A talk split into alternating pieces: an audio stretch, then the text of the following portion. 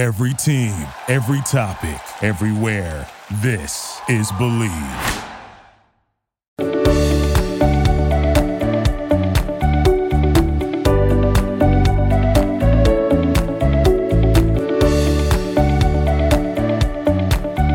Hello, hello, hello, and welcome back into another episode of Bleav in the ATP Tour. I'm your host, as always, Jacob Sersasimo, and today you are listening on the Bleav Podcast Network, the number one podcast network for professionals. Now, we're going to get into kind of a steady stream of tournaments that we're going into right now. We're going to recap Antwerp and we're going to recap Moscow. And then coming up next is Vienna, and we'll talk about that and St. Petersburg. And then there's some other things that we're going to chat about in today's episode, including some news and really the race to Italy, the race for the ATP finals. And there's some other things we might get to. We might wait until next week. They're not as urgent to get to today, but uh, we'll roll with it. First off, let's start in Antwerp. Now, Antwerp is an ATP 250 event that is in Antwerp, Belgium. It's called the European Open.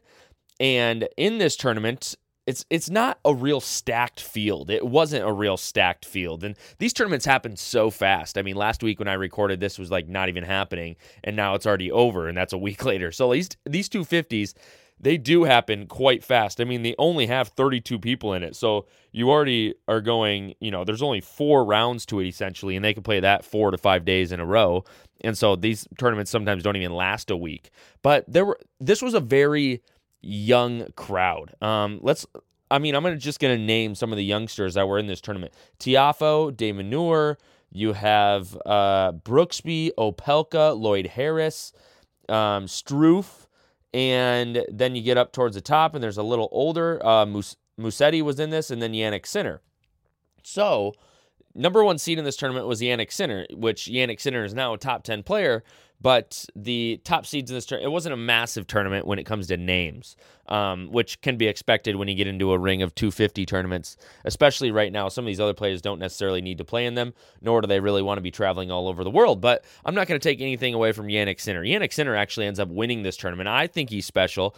Um, I've told you that a hundred times before. I think he's special, and I think a lot of other people think he's such a special player. Now, Jenson Brooksby made another big push in this tournament. He beat Opelka in the first round made it all the way to play Diego Schwartzman in the semis and lost 6 4 6 0. And then Schwartzman surprisingly lost 6 2 6 2 to Sinner in the Antwerp final. Now, I thought this was pretty surprising, to be honest, considering how good Schwartzman is, but looks like Jannik Sinner pretty much dominated him in that final. But Jenson Brooksby, a youngster out of the United States, he was a qualifier into this tournament, played really well. I thought he was playing well at the US Open in 2019 when he kind of burst onto the scene, but God, he reburst onto the scene this year and he is playing phenomenal tennis, and I think he's shocking a lot of people. You look back to the U.S. Open, the run he had at the U.S. Open, I think he raised a lot of eyebrows. He ended up playing Novak Djokovic, I believe, and he's brought that into the tournament since then. Indian Wells, he played well. Then he comes over here, comes to Belgium, he plays well here. So I think Brooksby is starting to make a little bit of money, starting to play a little better,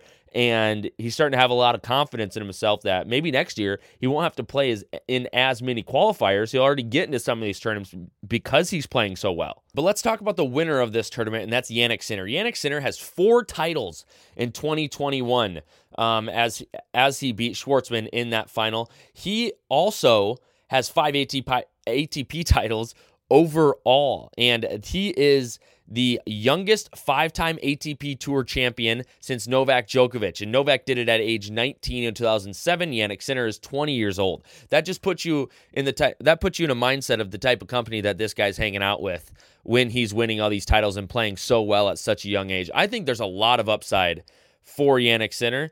And I won't stop believing that this guy's ceiling is beyond the sky. I think this guy plays so smooth. I think he plays really well. He's kind of like a Medvedev where he's lengthy but can also get to every ball, but he has smooth strokes like Djokovic, right? Djokovic strokes kind of look so effortless at times. And I think that's the type of guy that Jannik Sinner is and I think that's the kind of tennis he plays. Now he's only 19 years old. He's got a lot of time, but I think he's to he's already burst onto the scene, but I think he's to really light up some of these next gen these older next gen players when you look at uh, you know, Zverev and Tsitsipas and uh, T- Tiafoe's next gen right now. But you look at some of those players, uh, Thiem, I think he's going to be a real contender for Grand Slams with those guys.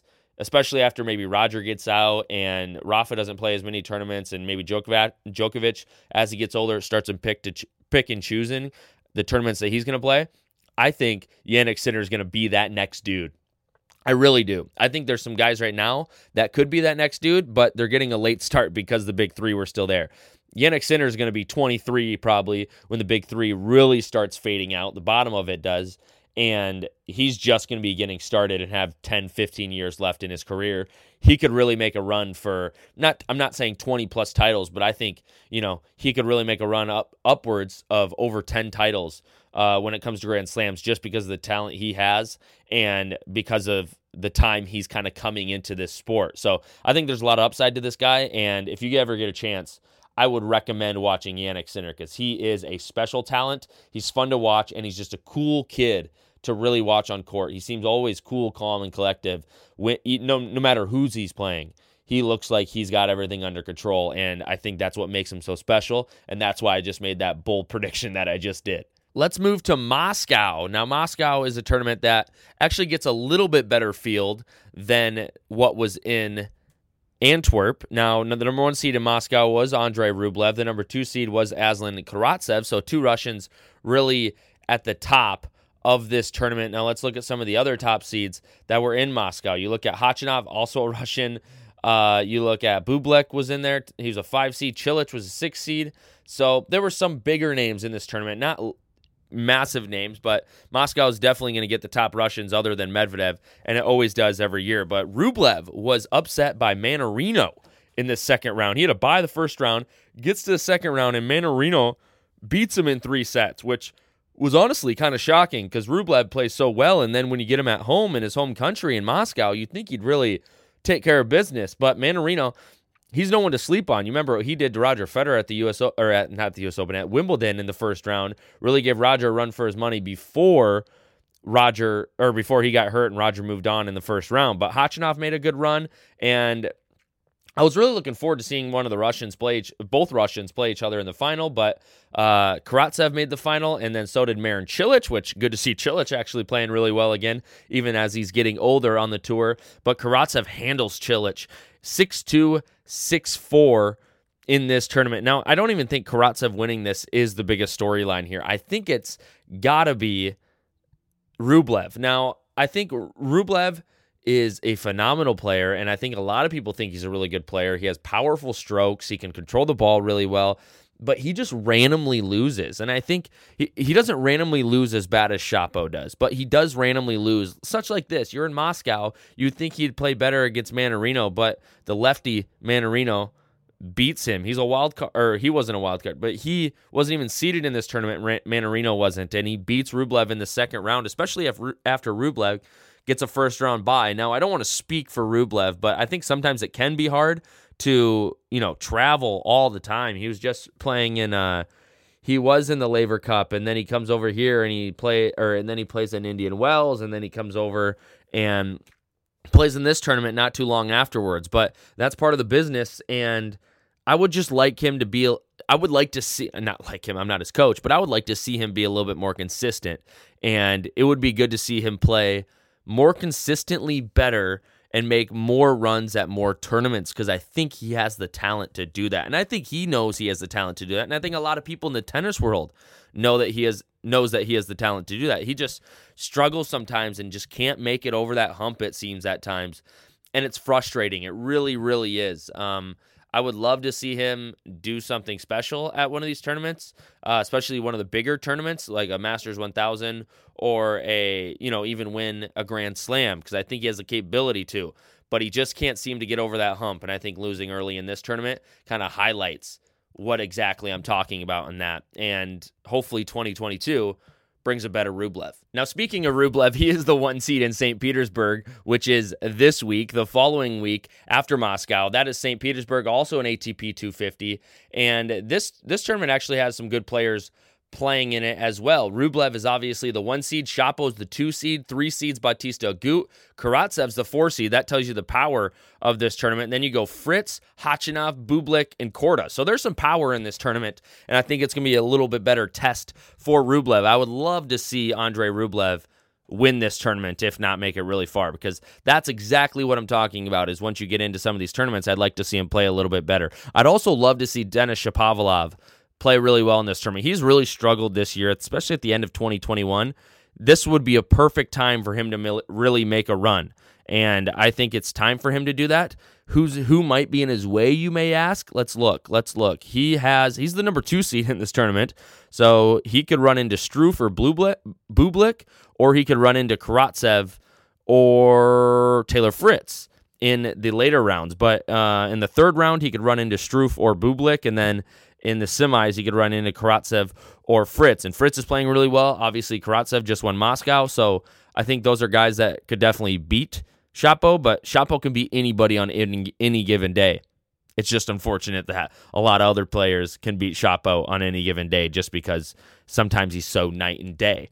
So, St. Petersburg, that's up next. That's actually happening right now. What else is happening right now is an ATP 500. Now, this is obviously going to get some names in it. And this one is in Vienna, Vienna, Austria. It's the Erste Bank Open. This one is always a big deal. I feel like whenever I hear about Vienna in this tournament, it's always such a large deal. And it's in Austria, which is the home of Dominic Thiem. Now he's not playing this year. Obviously, he's got the wrist problems, but it's always a big deal when Thiem gets to play in this tournament because he wants to win his home tournament. It's kind of like Geneva and Roger Federer. Now this tournament has some powerhouses in it. You look at the one seed in this tournament, or top five at least seeds in this tournament.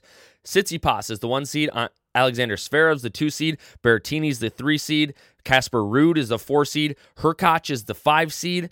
FAA Felix Auger-Aliassime the six seed. Jannik Sinner, who just won in Antwerp is the seventh seed, and Diego Schwartzman's the eight seed. This is the most powerful tournament in the last couple weeks. Obviously, Indian Wells was a big tournament, but the names in this tournament are massive. And this is really the time to make a run if you're Hurkacz or Sinner to really try to get into that top eight and make it to the ATP finals. Now, I already know some of the results of this tournament because this tournament's already started when I'm recording this podcast, but Andy Murray beat Hurkacz, which is a massive win for Murray and a bad loss for Hurkacz because now Hurkacz is hurting his chances to make it to the ATP finals. And Alcaraz, um, he beat Daniel Evans, which is a massive win for Alcaraz, I think.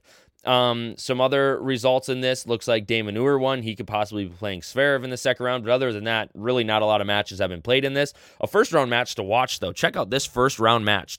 Two of these first round matches. Grigor Dimitrov, unseeded, plays Stefano Tsitsipas first round. Tsitsipas could very well be out first round in this tournament. Probably won't be, but very well could because of the talent he's playing. And then you look at Gael Monfils, unseeded Gael Monfils plays wild card Lorenzo Musetti. Fognini plays Schwartzman first round.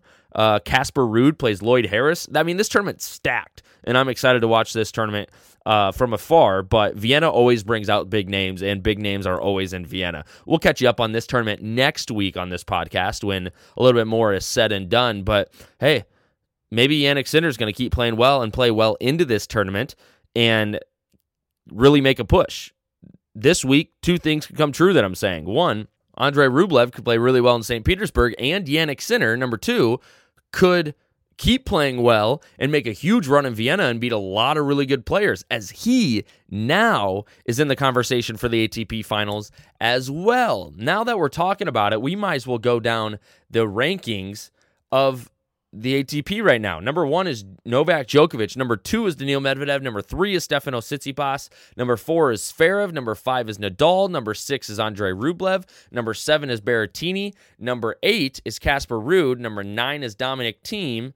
And number 10 is Hurkacz. Jannik Sinner moves all the way up to 11. He's knocking on the doorstep. Hurkacz losing today to Murray is not good for him sitting at the 10 spot if Jannik Sinner keeps playing well. FAA and Shapo are 12 and 13. So that's kind of the race for the ATP finals. Now, number 15 is Roger Federer, and Roger Federer kind of has a lot of stacked up points from last year. And that brings me into what I want to talk about next is since the COVID year, some points have been getting stacked just because um, it was a COVID year, right? So you can't take points away from pe- people that, you know, don't want to play because of COVID, stuff like that. Well, do you remember Holger Rune, who played Novak Djokovic really well at the US Open? Do you remember him? He spoke out against the ATP continuing to bring over points from years past because of COVID into this year. Now, he pretty much was he was pretty much saying now Rune, this comes from Jose Morgado, who is the he's a sports he's a tennis beat writer in Portugal, and he comments on it says uh, Rune would easily be a top 100 player without the frozen ranking, and this would help him make the Aussie Open main draw.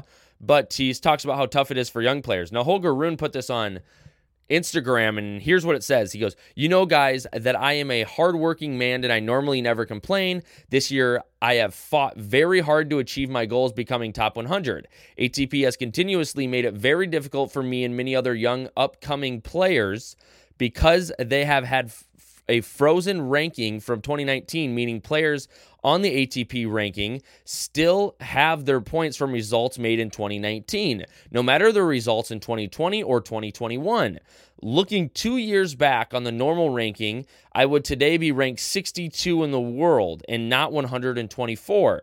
Does it matter? Yes. When you're ambitious and hardworking, it matters to get your reward. With that ranking, I would be able to enter better tournaments and have and I would feel that my hard work paid off. I feel tired and angry now because I think the system is unfair. I love my tennis, but we have to compete on an equal conditions. Now, I totally get what Rune's saying here, and I think it really hurts some of these younger players trying to get into the top that he would be 62 right now. Yes, he would be able to get into bigger tournaments. He wouldn't have to play as much qualifiers, and he would be able to make more money. It's really putting a hold on some of these players not being able to make more money and get into bigger tournaments. And it's also handicapping other, or it's helping others when it comes to they haven't played in a few years, but they're still ranked high. So they still can just come right out and play in these big tournaments. I totally get what Rune's saying. That sucks. That is tough for especially a lot of up and coming players where we need up and coming players in this right now because the the top is so controlling of the sport. You look at the top 10, top 20, they control this sport unwaveringly. And you look during COVID, look at guys like uh, Djokovic and I believe, um, you know, Dominic Thiem talked on this, uh, where I, I Rafa might have talked on this as well. I think I'm getting those guys right, but they talked about how you know they have all this money and they still make all this money and can make all this money.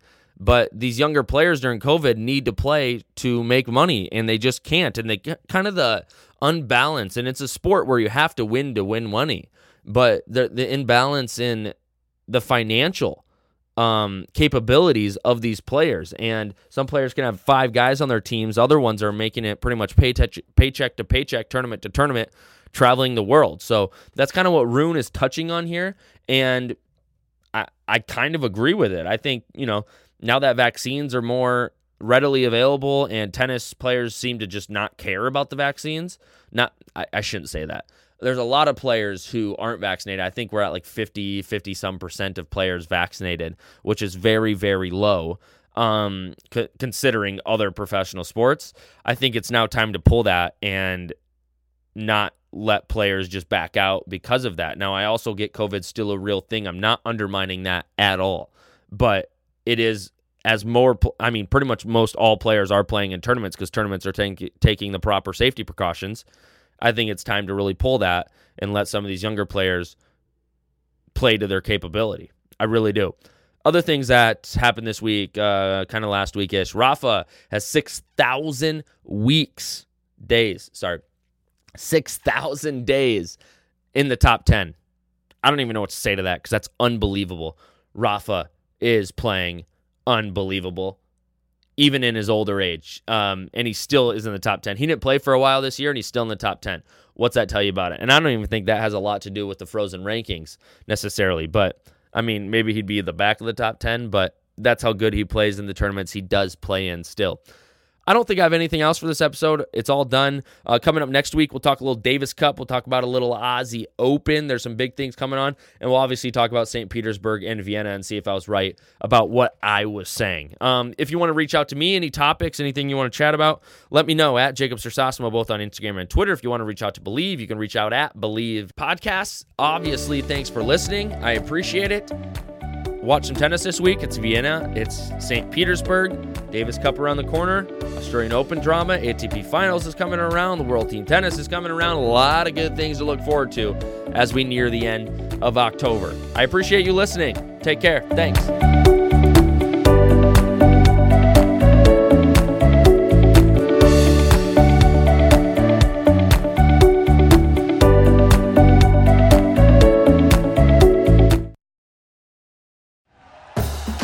For listening to Bleav. You can show support to your host by subscribing to the show and giving us a five star rating on your preferred platform. Check us out at Bleav.com and search for B L E A V on YouTube.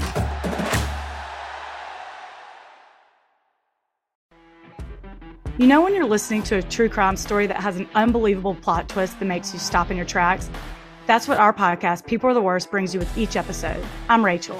And I'm Rebecca. We're identical twins who love true crime cases that make you say, didn't see that coming, and we hate the people responsible for them. Listen to People Are the Worst now on Apple, Spotify, or wherever you get your podcasts.